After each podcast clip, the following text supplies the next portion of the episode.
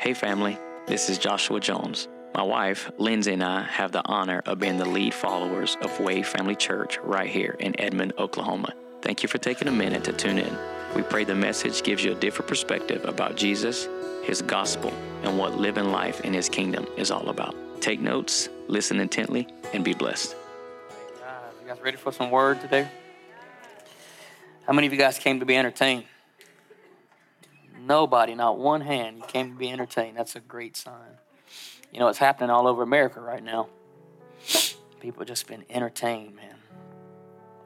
I'm not against a good show. I'm not against excellence and preparation. I just never want to take that slippery slope of trying to entertain saints, hoping they come back the next week.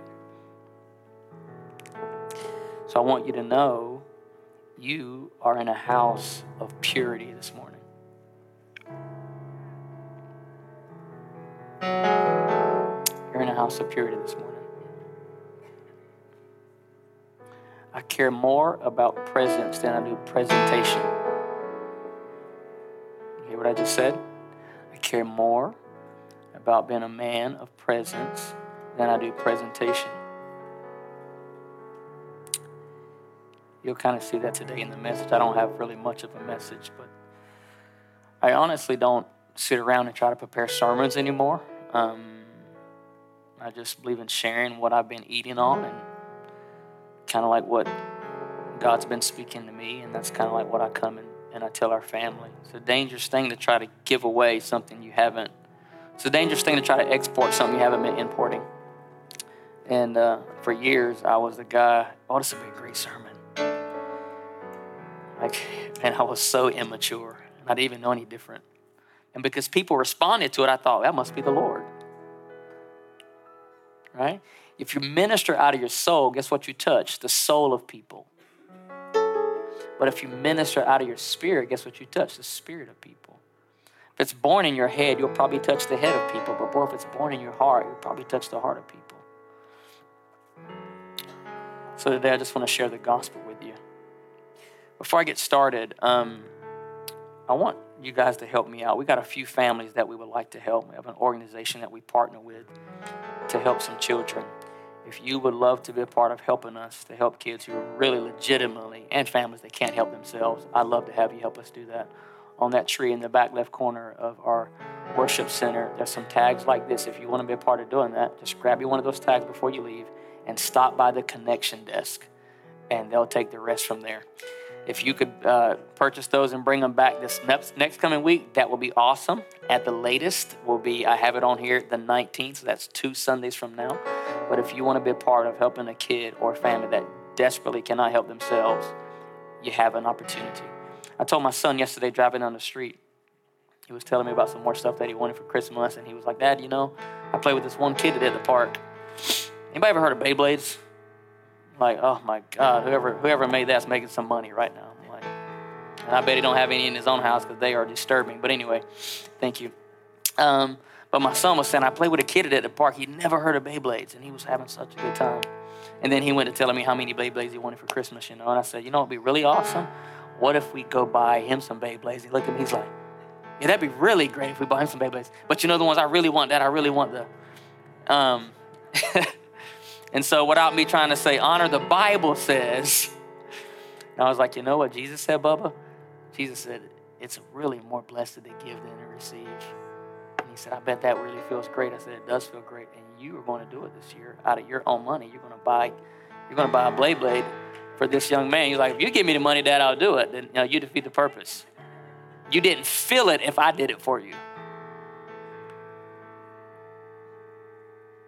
If I give God the sacrifice of praise, you didn't feel it. It's not a sacrifice to you, that's mine.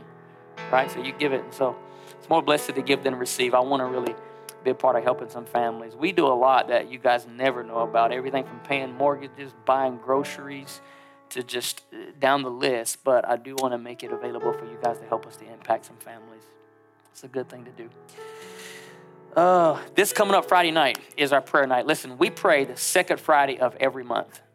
6.30 to 7.30. It's really not a long prayer set at all. I would love to have 50 people here this Friday night. 6.30 to 7.30 we pray the second Friday night of the month. um, I would love to have you guys just to come and pray with us uh, this Friday night. You know what? In my, what's in my heart? I just want to, exactly what I read today, I just want to give my gift to, to Abba as we pray. That's really what I, that's really what I want to do. If you want to come and just pray with us, I would love to have you do that. Our kids welcome, absolutely. I have rooms open if you want to take your kid and get away for a little bit if you think they're crazy. But trust me, your kid screaming really doesn't bother me. I mean, it's a sign of life. Like, I always make a joke about my kids. Like, the first time when we, when we had my son, my firstborn, I was like, man, this is, man, parents are chumps. This is so easy. Like, my son just didn't have a cry, just never had a cry. I had my little girl. And I was like, Lord, I just repent of all my pride and I just, this like, I don't know what happened with her, but my son, you know, she's my Tasmanian angel. I just want to say that and, and leave it there. But, you know, you can bring your kiddos with you. I think they need to be part of what we do. Um, that's why we have them in worship. I've had pastors say, man, you're crazy for having kids in there. I'm like, no, you're probably crazy because you don't. Like, I want them to see and feel and absorb why we do what we do and watch us. I don't care if they got a tablet. That's okay. Let them come and be a part, right? Isaiah chapter 9. Isaiah chapter 9, and I'm going to read Luke 2. Um, yeah, probably going to be all over the place just for a little bit. Isaiah chapter 9. Um, I really want to read from verse 1. I'll just start at verse 6. Let me read it, the refrigerator verse 2. And then Luke chapter 2. I want to read King James specifically today. Something I really never do a lot. Shy.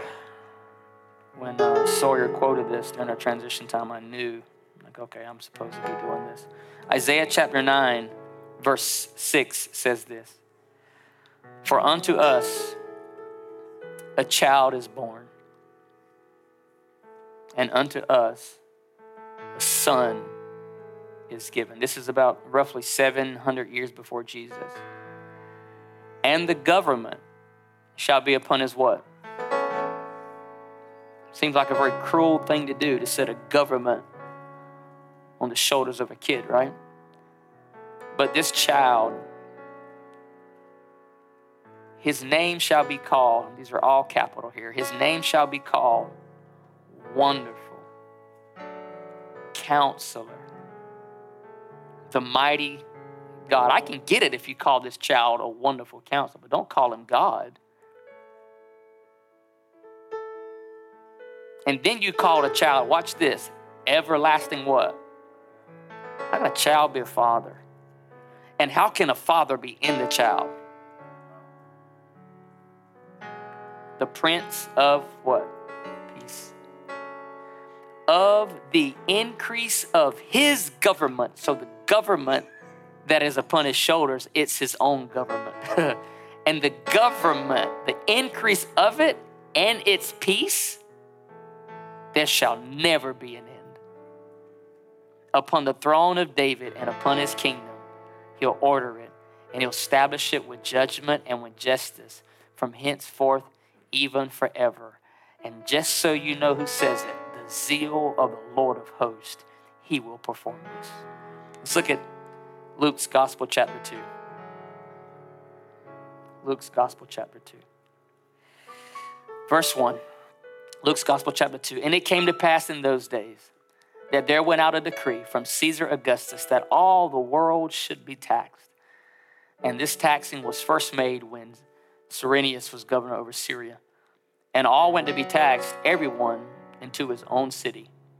And Joseph also went up from Galilee out of the city of Nazareth into Judea to the city of David, which is called Bethlehem, which, by the way, means the house of bread because he was of the house and the lineage of David. And he went to be taxed with Mary, his espoused wife. She was great with child.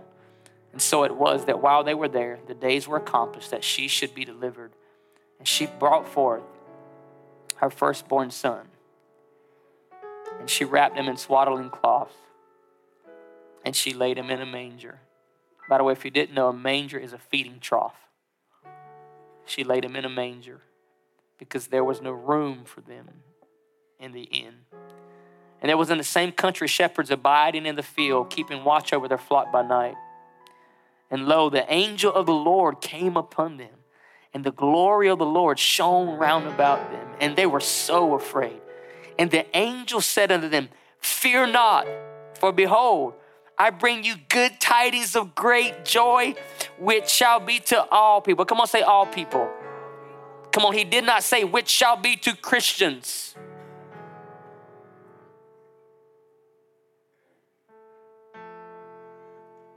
People don't like it when you actually talk about the Bible as if you're reading the Bible. For unto you is born this day in the city of David a Savior, which is Christ the Lord. And this shall be a sign unto you. You shall find the babe wrapped in swaddling cloths, lying in a manger. And suddenly there was with the angels a multitude of heavenly hosts praising God. That's a serious mistranslation. Literally, the heavens were filled with an innumerable company of angels, and they all began to sing, saying this Glory to God in the highest. And on earth, what? On earth, what? One more time. On earth, what? And goodwill toward men. Want you to understand God is not pissed off at nobody.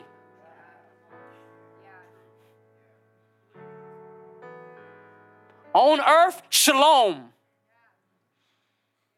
And from heaven toward all men, goodwill.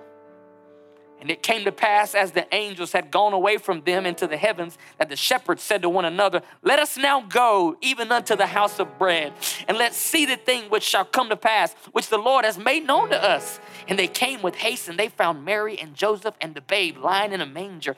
And when they had seen it, they made known abroad the saying which was told them concerning the child. And all that heard it wondered at those things which were told them by the shepherds. But Mary kept all these things, and she pondered them in her heart. And the shepherds returned, glorifying and praising God for all the things that they'd heard and seen as it was told unto them. Yahweh, let your word do exactly what you meant it to do today. Let it encourage hearts. Let it convict where conviction is needed. Let it bring warmth where warmth is needed. I honor you today. It's my joy to share the simple gospel of your Son. In Jesus' name, amen. Amen. Thank you, Taylor. This is Advent. Actually, it's the second week of Advent. We usually celebrate hope and on the first week, peace, on the second week, joy, on the third week, and love on the last week as we celebrate just literally the birth of Christ into the planet. And today I want to talk just a little bit about peace, but a little bit about what was going on during Advent. What we view today as a phenomenal, joy filled story wasn't necessarily joy to the people that were living in it. Right? How many of you guys were here last week by show of hands? Right? You, you, anybody get blessed by the word last week? Right? So, but that wasn't necessarily joy to them when they were going through it. Right? Zachariah and Elizabeth went through a pretty hard time I promise you. If I was God, I would have left a lot of stuff out of the Bible. I wouldn't have put some of the stuff in the scripture that is in the scripture because I'm like, man, I, I would have been like, no, let's leave that out. That right there is a little, little too raw or a little too real. But God just puts it in the scripture for us. Jesus was born in a time of, watch this, when the Jews were oppressed by Rome. So he was born in a time of oppression that would have been the norm of his culture. He was born in a time when they had a heightened awareness, watch this, of cultural tensions, like literal cultural tensions. They also, watch this, had major race issues in the days of Jesus. They were really stark sexual differences in the days of Jesus, even sexual oppression, you could say, based off, watch this, whatever your gender was. And by the way, there were two.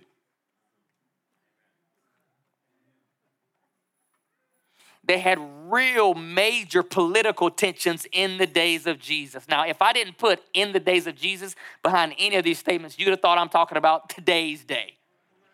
Because we have a lot of oppression in our day.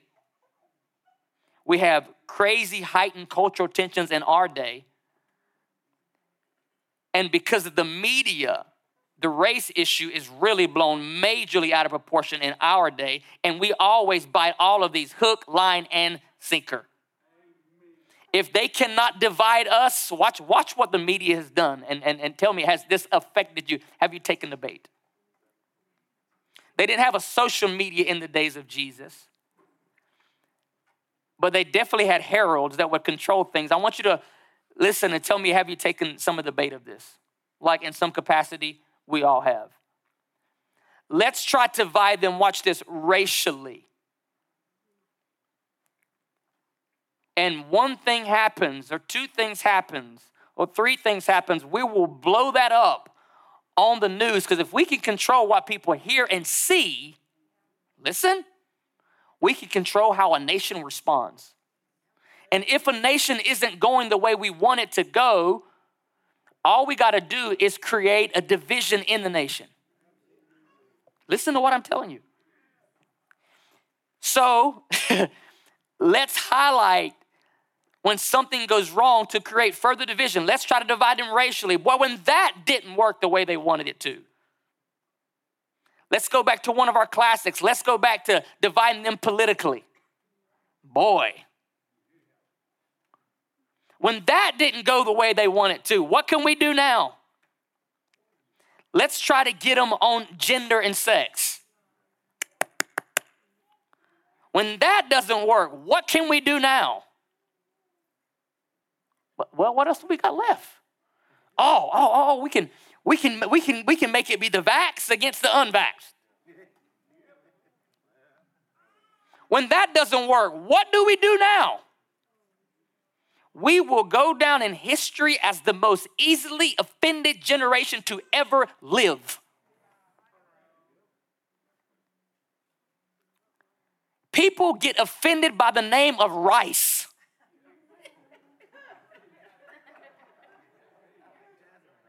I'm to say it again. People got offended over the name of rice and who made it. Give Uncle Ben a break.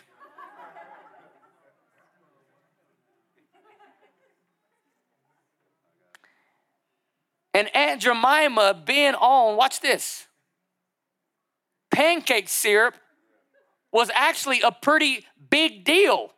It was a victory to them. But because we live in an offended culture, you couldn't even have that. The Washington Redskins, I am a Native American, by the way. I'm not offended if you call me Native American Indian because I is one. Man, are you white? I'm offended because you call me white. What?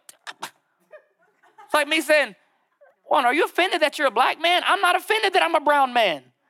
Matter of fact, why would I get offended about something that I had no choice in picking? Furthermore, why would I have pride about something that I didn't even choose? God cared enough about Juan to make him black, and enough about Stephen to make him white, and enough about me to make me caramel. I'm not offended. It was red skinned people, by the way, that came up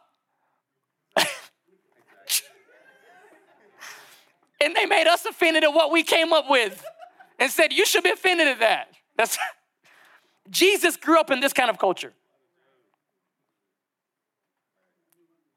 Talk about a day that needed a savior. But they were waiting. Remember, 400 years between Malachi and Matthew, roughly, the last book of the Old Covenant and the first of the new 400 years of no angel angelic visitation no prophecies no preaching no miracles no songs been born of heaven no heaven creativity and oppression is happening. Cultural tension is happening. Race issues are happening. Yet it was in this kind of climate that god said now the earth's atmosphere is ripe for the revealing of the messiah and the scripture says, And it came to pass in those days that a decree went out from Caesar Augustus that all the world should be taxed. This is amazing to me now when I read it. See, how you view God is very important. And the lenses through which you view God is very important. Well, I don't know. I've never seen God. Well, how you view Jesus is very important because how you view Jesus will determine how you see God. Because Jesus said, When you see me, you see my Father. You do not get a clear expression of God or Yahweh, or who I affectionately call Papa, by looking at Moses. If you look at Moses to find out what God's like, you'll stone people. It's quiet up in this Baptist church today. If you look at Abraham to find out what God's like, you might sacrifice your kids.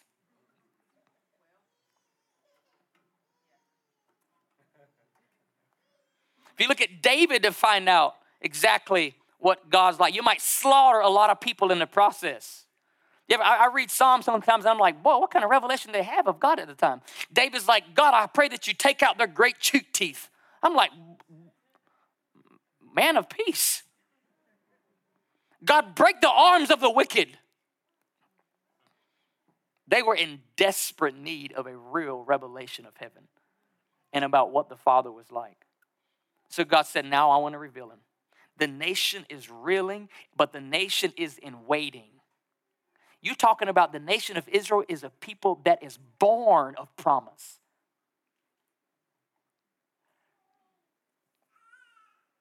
I've heard the prophecies of Ezekiel about seeing one who was likened to be the Son of Man. Daniel says one is coming, the Son of Man. Jeremiah prophesied about one coming whose word would be like a, hammer that breaks rocks into pieces, and his word would be like fire. All these guys had prophecies about him, and they were looking for him.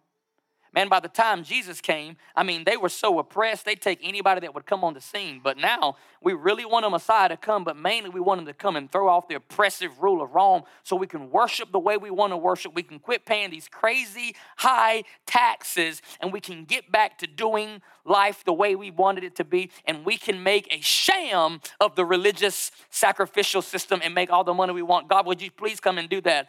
And God was coming in the middle of their advent, He was coming in the middle of their way waiting, but not the way they wanted him to come. First off, I want you to see this God was born of a virgin. I said, God was born of a virgin. The Creator chose to be born by creation. Come on. The, the producer said, I want to be born by my product. Certainly, God would let his son be born to a preacher and maybe a woman who has an amazing testimony. Do you understand that in the days of Jesus, they would have called him a bastard child? Do you understand that? Because his dad was not married to his mom when she got pregnant. Come on. And the scripture says in the Gospel of Matthew that Joseph thought privately, I'm going to put her away because if I make this public, they will stone her. And it was such a big deal that an angel had to come to him in a dream.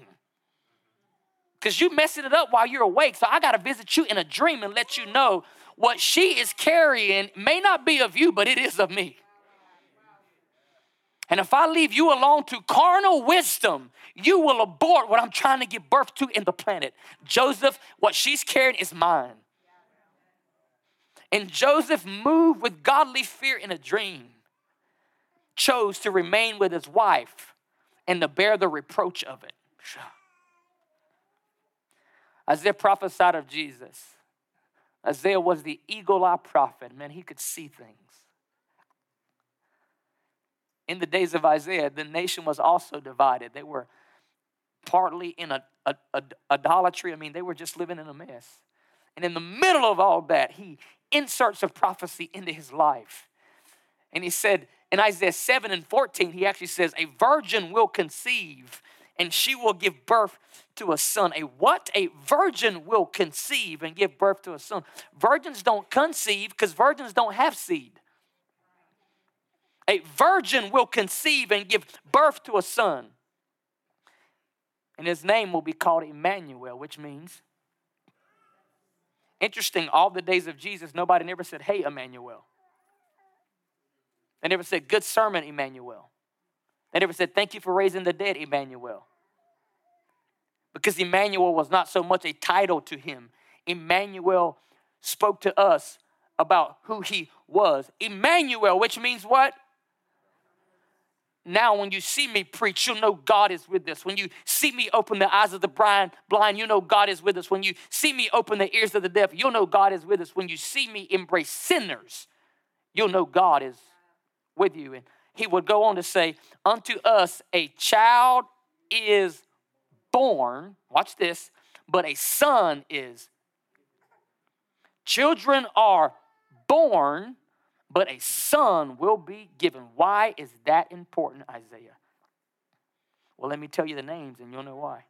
It's almost like Isaiah didn't know what to call him. And as he's getting this revelation out of his spirit, he says, I see the day coming that a child will be born. And I see the day coming that a son will be given. to birth It's beautiful, but when he says given, He's going to literally give his life as a sacrifice. A child will be born, but a son is going to be given. Okay, Isaiah, what do you see? And he says, I see his name. What's his, what's his name going to be? What's his name going to be? What's his, what's his name going to be? Oh, his name will be called Wonderful because this boy will be filled with wonder. his name will be called Wonderful Man. Wonderful, comma, counselor. Which, by the way, that title is not given to any other being in the whole of Scripture. He's the only one called counselor. His name will be, he shall be called Wonderful Counselor. Okay, okay, it's kind of weird. Okay, Isaiah, watch this. The mighty God. What? God being born?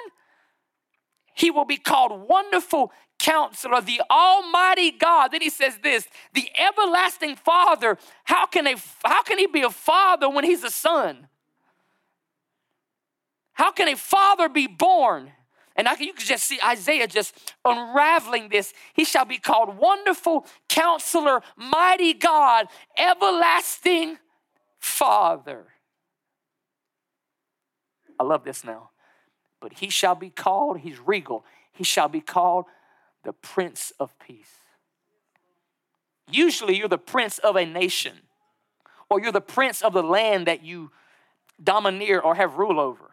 And the land that he domineers over is one of peace.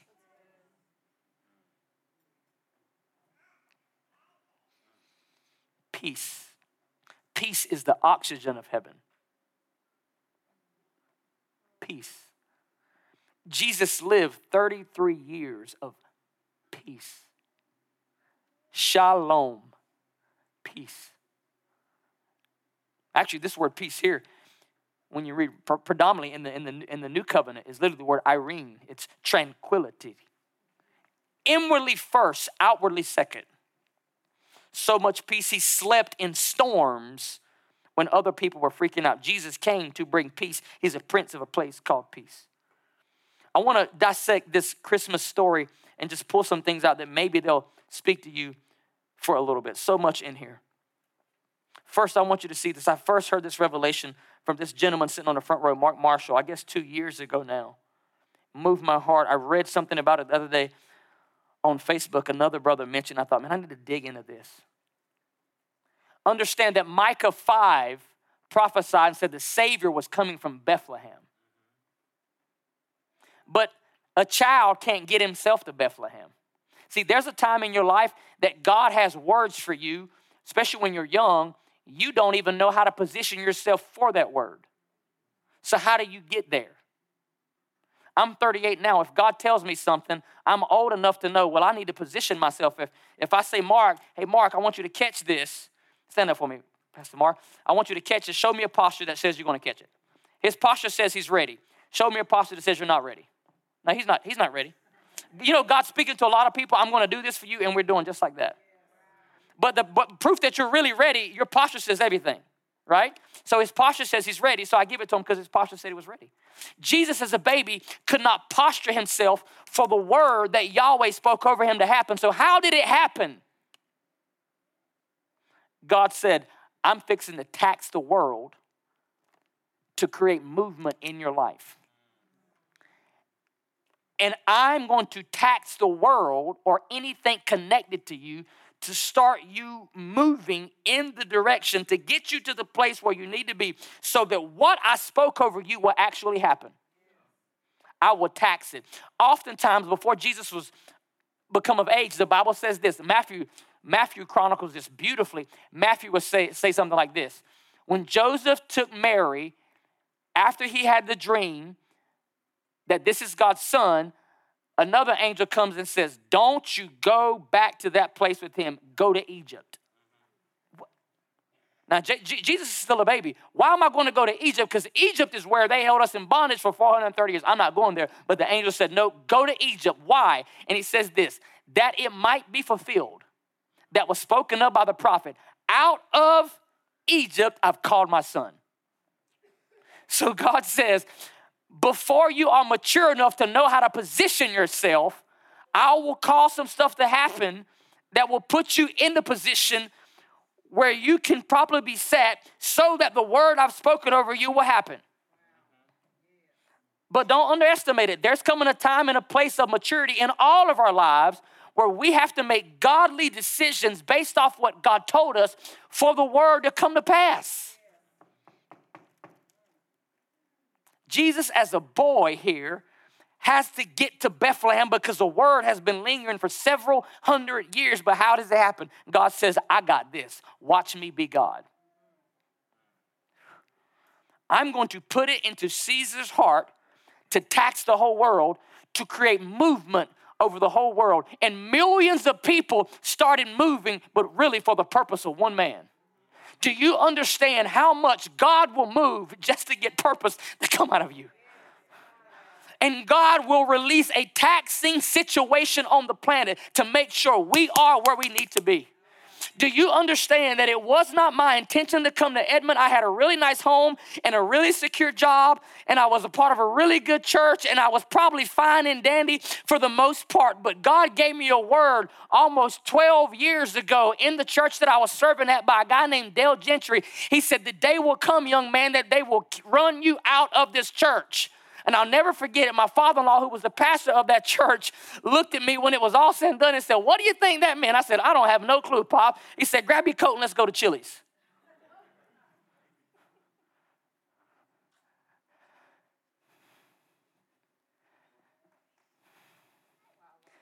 But God will create a taxing situation to get you to move so that His purpose doesn't die in you. And the best way to get a person to move out of a comfortable situation is to create uncomfort, is to create discomfort. The eagle stirs the nest because she has all of this rabbit fur and squirrel fur, and they're covering all those hard thorns. And the Bible said in Deuteronomy that he would stir the nest, and the eagle would stir the nest by taking away the soft stuff and exposing the thorn to get you to move. And God said, I know what I'm going to do. I'm going to stir the nest in Nazareth to get Joseph and Mary to move because they don't know what I'm up to. They see themselves as waiting, but I see this taxing situation as actually a God thing. And some of you guys, I'm telling you, I, I, I'm living this a little bit currently. If you're not careful, you will curse what God is doing in your life by your words because you misjudge it. Listen as if when God is working in our lives, everything is hunky dory. If you are waiting for all the stars to get into alignment, for you to get the raise, for you to get the house, for you to never have an argument with your wife, for your kids to be 100% perfect, for them to be the star on the basketball team, for the every doctor's report to absolutely be perfect, for you to never cuss again in traffic, for you to never get in an argument, if you're waiting for that, give it up. Quit judging what God is doing based off everything that you think is going right or wrong in your life. We have to be more sensitive and more mature than that. This taxing situation might have came through the lips of Caesar Augustus, but it originated in the heart of Yahweh. I'm going to say it again. It might have came from the lips of Caesar Augustus, but it originated in the heart of Yahweh. And God will tax relationships to get you to move. And God will tax your job, Matthew, to get you to move. God will tax your parents to get you to move. God will tax you through your children to get you to move. God will tax you through your job to get you to move. He still will tax all the world And God will tax where you were living to get you to move. And God will tax your current church to get you to move. I don't care what God taxes if it gets me where I'm supposed to be. Anybody ever been there? And the only thing you know to say is, God, I don't have a clue what's going on, but you ready for this? But I trust you. Hmm. I'm talking about I'm doing everything I can to try to trace his hand and I can't find nothing. But you got to learn to trust God when you can't trace him. If you don't, you will be up the creek without a paddle. And if you think God is going to reveal to you his whole plan, give it up. You better learn to trust God in the taxing situation, even when you can't trace Him in the taxing situation. Listen to what I'm telling you. There's a lot of people that aborted what God was trying to do in their life with their words because they were unaware that God was moving. Caesar said, I'm going to tax the whole world to get you into place. And you know what the pressure created? The pressure created movement. God, in his faithfulness, didn't let us become comfortable.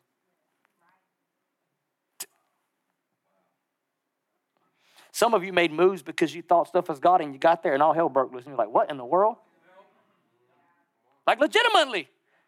And then you say, God, did I miss you? Let me encourage you. If you went because you really thought it was the Lord and all hell broke loose, you did not miss God. And God never wastes faith. I'm telling you, if you moved because you sincerely thought it was the Lord and everything fell apart, you didn't miss God. God can take everything you thought you missed and bring it right back around through Jones Street and drop it at your front door and say, This is what you thought you messed up. This is when you thought you had the wrong timing. This is when you thought you moved out of alignment. And maybe you did, but I'm God and I make all things work together for the good of them that love me, that are called according to my purpose. And I'm the God that takes what the enemy meant for bad and I make it for your good. I'm God. I can take virgins getting pregnant before birth. I can take men who have the possibility to stone their wife but chose not to do it, who were desperately afraid to get married. I can make all things work together for my good. I'm God. Trust me when you can't trace me. What was God trying to do? He was trying to get Joseph back to the house of his lineage, which was Davidic. You know what the taxing accomplishes here? God was trying to drive every man back to their own city, to the place where their identity came from. Jesus Christ, man, I'm gonna throw this Bible across this sanctuary. What is God doing? The taxing drives me back to my source every time. And it was when Joseph made a 65 mile journey at a nine month pregnancy on a donkey. That man of God, please man of God all the way down. I can just, I, I, I can, oh, I can see Mary right now. Joseph, we about there? I'm like, you got it, you got it, man. You riding the donkey. I'm walking right here, like 65 miles from Nazareth to Bethlehem. We about there. No, we about to need Jerry Springer is what we about to need. Anyway, for y'all don't know who Jerry Springer, go Google it. But anyway. Maybe Maury Povich. Just be careful though, just and you are not the Father. you ready for this? Are you ready for this? I watch couples like Stephen and Tiffany. I know a little bit of their story. I've watched them struggle in different areas of their life. She wouldn't mind me saying I've watched them desperately want to be at a better place financially.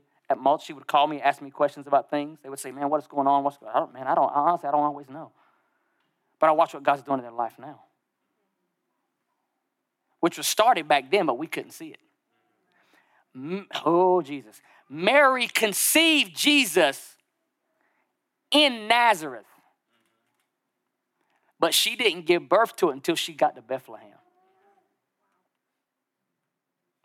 And God will start something in you in one season, but you don't get to give birth to it until you get to the next season. But if it's destined to be born in Bethlehem, and you choose not to make the journey there because Nazareth is comfortable, then you abort what God is doing. Jesus. She conceived it in Nazareth, but she couldn't give birth until she got to the house of bread, which is Bethlehem. You hearing it? And it was that while they were there, the scripture says her days of completion had come. And this is funny. So she, I mean, you got to understand millions of people, if not hundreds of thousands at least, were going back to their home cities traveling. Bethlehem is a very, very small town. Fam- in, in their day, when family came in, they didn't have hotels. When it says there was no room in the inn, they, it's not saying like they, they didn't have any room at, at, at Motel 6. They, oh, man, they didn't even leave the light on for Jesus. Isn't that bad? That's not what they were saying. In their day, most houses had like a, a, a, top floor, and that's where you would put guests. I mean, they were like square houses. Maybe the size of that room back there, 300 square feet, and maybe another one on top of it. Small houses.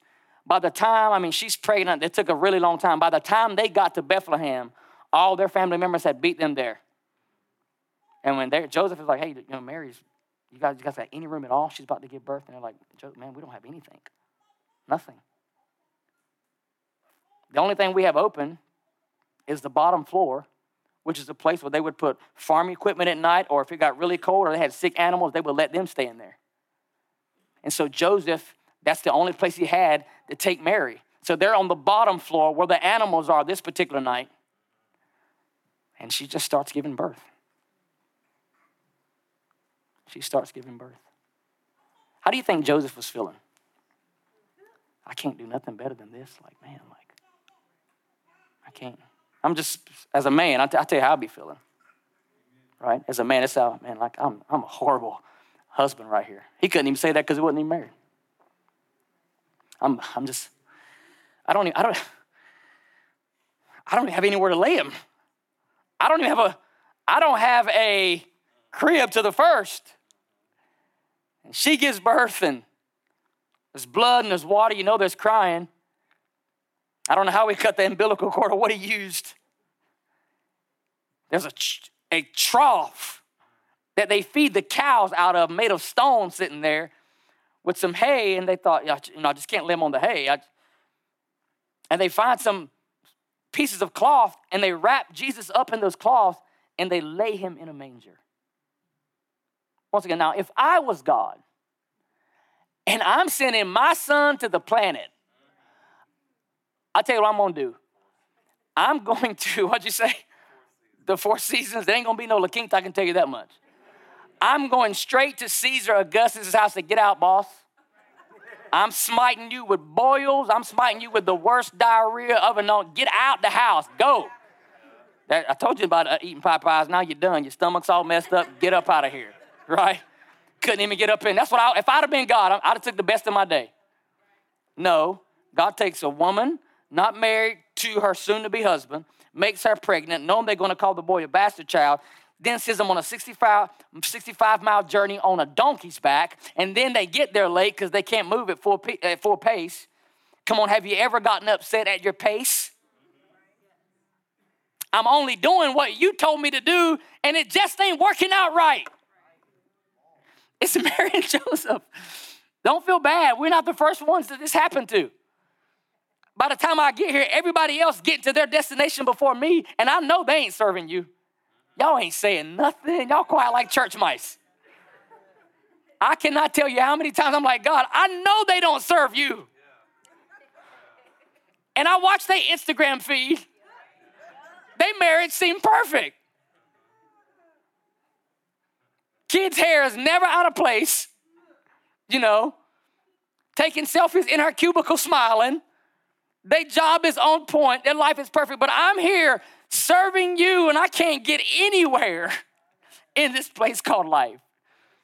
They got here and took my spot. But thank God for mangers. Why was the Son of Yahweh born in a manger, a feeding trough? Because he would be the one that all of humanity was to feast off of for the rest of eternity he would be the bread of life to all humanity. He would go on to say, Is not my flesh bread? Is not my blood wine? I see so much in this story. This story is really speaking to us about not quitting in the journey. The story is speaking to us. Watch this about having peace at some very non peaceful times. What God is doing in you is not just for you, other people are going to benefit from it. This helps me. I now, when I look around this room, why do my eyes swell up with tears often as I share with you? Because in my heart I saw this, but my mind made me doubt it a thousand times, man. And I look around, I'm like, whoa, God saw Noblin being here. And God saw the, the relationship that I would have with Matt. And God saw the Birminghams coming here. And God saw Katie coming here. I wanted to say I saw that, but I didn't always see that. All I could see was what was in front of me. But it wasn't just for me, see? It was for other people. There were shepherds abiding in the field, keeping watch over their flock. And an angel appeared to them, and the Bible says his glory began to shine. Watch this now. And the angel said, Do not be afraid. Taylor, would you come back to the keys for me, bro? Just play for a little bit. Do not be afraid, for behold, I bring you good tidings of great joy, which shall be to all people. What? Understand this the gospel did not start on a cross, the gospel started in a manger. And Jesus was good news to the planet before he ever did one miracle. He was the embodiment of good news. The incarnation didn't start at an empty tomb. The incarnation started in a manger. This is crazy to me. It was such good news that the angel said, I gotta go tell somebody. I had got to go tell somebody. He went and found shepherds. And he says, The first people I'm going to reveal this to is not the preachers. I'm not revealing this to Sadducees, scribes, and Pharisees. I'm going to find shepherds. I'm going to find shepherds, Mark, because a lamb man's just been born.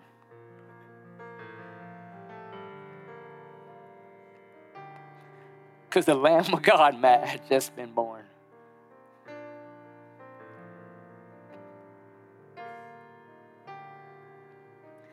There's born to you this day in the city of David a Savior who is Christ the Lord. What's the sign? You'll find him wrapped in swaddling clothes. You know why that's important? He's going to be landing in a manger. Man, what a crazy sign. The Passion Translation has a beautiful note in it the place where these shepherds kept their flocks.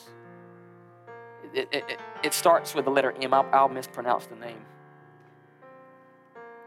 But this was a place where they would literally raise a special lamb that they would give for the purpose of sacrificing.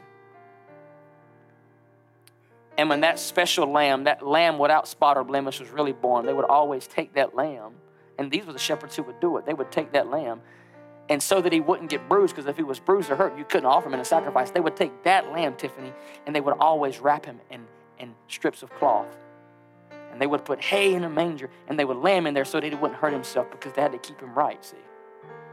So when they heard, man, baby, swaddling cloth in a manger, guess what they thought of? Could it, I mean, could it be? Could it really be and they go. And they said, It's just like he told us. Can you imagine them sliding in to see Mary and Joseph? And they're probably embarrassed. Mary and Joseph are like, We can't have our kid. And they're like, No, no, it's okay. It's okay. Alyssa, it's okay. What you're holding, this is God to us. This is God.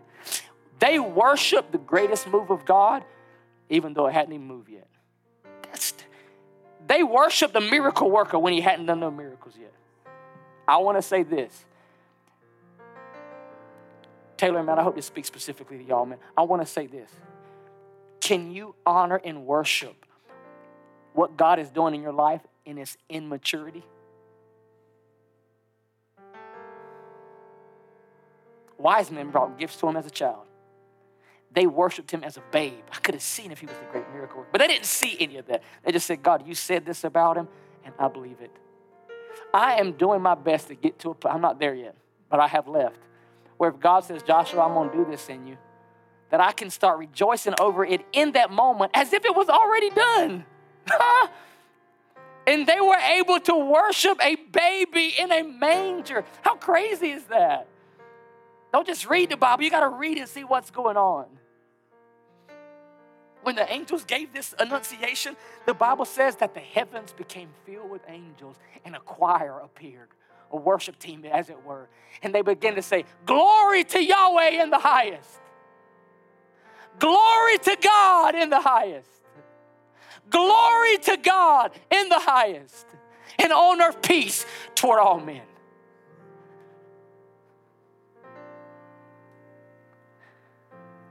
We say crazy things like, boy, service was long today, wouldn't it?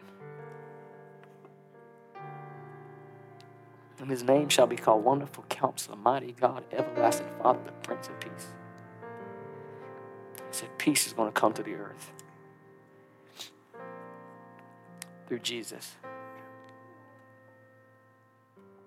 See, in the world that we live in, peace is this thing that it's the absence of problems. Me and my wife Lindsay, we're at peace because we're not fussing. My, I mean, I got peace on my job because there's no altercations there, right? now. Our nation is at peace because we're not fighting. See, the world that we live in, peace is the absence of problems. But in the kingdom of God, peace is not the absence of a problem, peace is the presence of a person. He is the Prince of Peace. I don't care where your life is, I'm gonna tell you something. You have peace. I'm going to even go even bolder. Peace has me. John 14, Jesus is getting ready to leave the planet in a few days, getting ready to go to a cross. You know what he tells the disciples? He says, My peace give I unto you, Jason. What? You don't have a peace like Jesus, you have the peace of Jesus. He's the Prince of Peace. He said, I'm giving it all to you. This is what Jesus does. Mary didn't know when she gave birth, she gave birth, she was holding healing in her hands. Come on. She was holding the Lamb of God in her hands. She was holding the Prince of Peace in her hands. Watch this. A mother gave birth to a boy that was her son, that was still her father.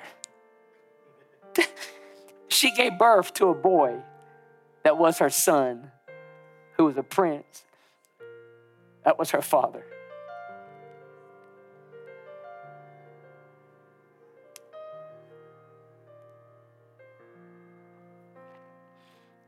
Don't you despise the journey.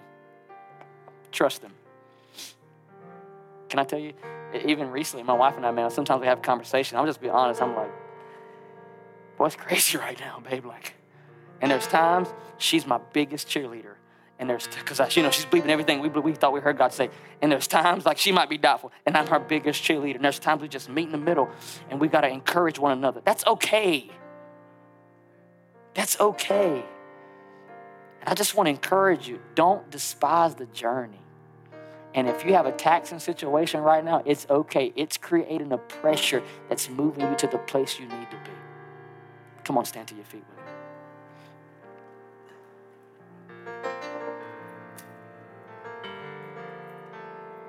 Wow, Jesus, you're amazing. Going in 15 minutes early today. Jesus, you're amazing.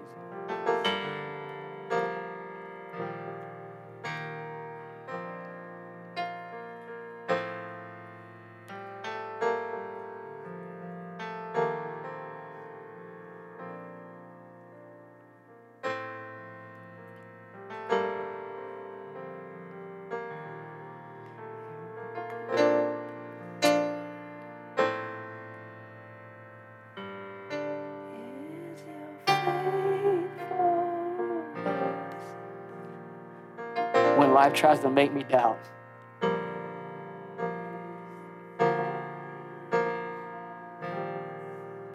I remind myself that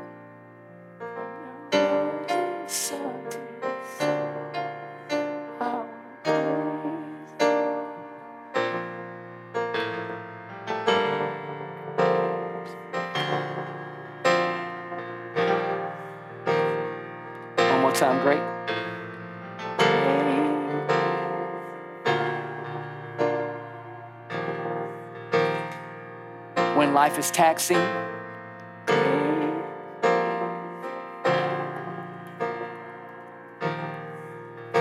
When I can't see and understand, great.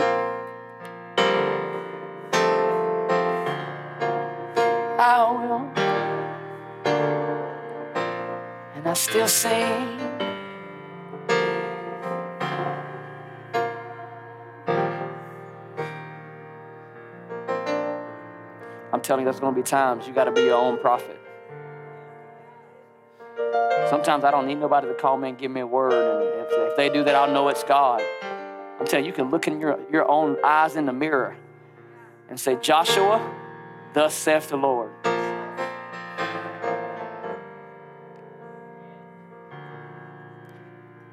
Joshua, thus saith the Lord. You are everything God ever said you were. Can I tell you how I have to talk to myself? Joshua, thus saith the Lord, I'm bigger than all your insecurities. Joshua, thus saith the Lord, I'm greater than all the reasons why you think you can't do what I'm asking you to do. Man, there's times I just need help or I need some encouragement, and, and my friend Matt will slip me a random text, and I'm like, man, I needed. They didn't know that. Did that today. God knows how to get to you what you need. Five minutes and I'm done. If you feel like your life is extremely taxing right now, and you're in the middle of a journey, I want to minister grace to you right now to remain faithful in the thing that God has called you to do. Do not grow weary in your well doing. You are going to reap if you faint not. I minister Hebrews 10 36 to you. You have need of endurance right now and receive it. I give you endurance right now so that after you've done the will of Yahweh, you will obtain his promise. I say to you right now, huh, when you've done all to stand, stand ye therefore Stand ye therefore, having your loins girt about with truth. Jesus said, I hold you in my hands and nobody can pluck you out. If you feel really weak right now, I got a great word for you. His grace is sufficient for you. And even in the middle of your weakness, His strength is going to be made perfect. Your strength is going to bear witness. Your weakness is going to bear witness to His strength in you. And by the way, this isn't by your might, this isn't by your own strength.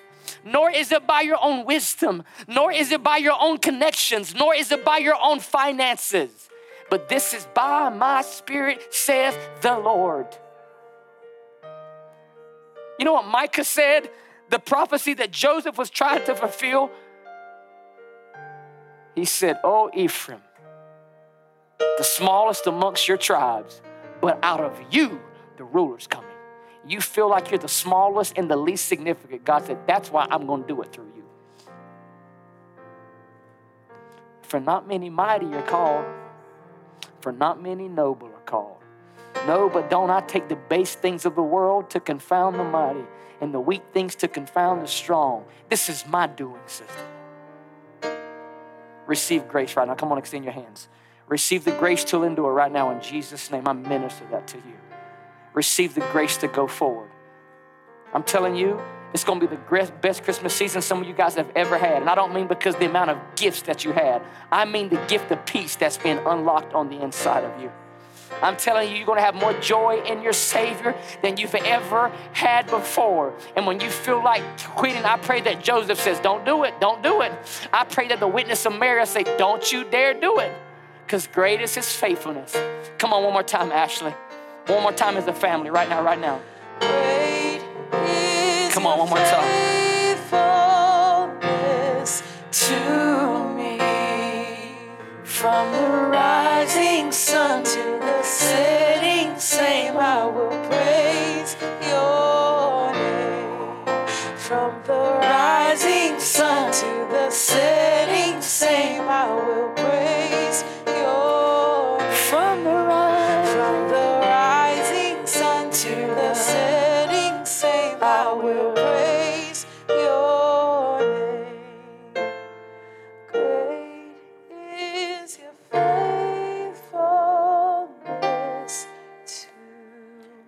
We love you today. Thank you for your kindness to us. We're honored for this Advent season and everything that the birth of Christ means. Thank you for your grace and thank you for your goodness. I encourage hearts today, Holy Spirit. I pray that they live vividly in remembrance of this moment throughout the remainder, the remainder of their week. Thank you for allowing us to impact families. In Jesus' name. Thank you for taking a moment to listen in to what Jesus is doing right here at Way Family Church in Edmond, Oklahoma.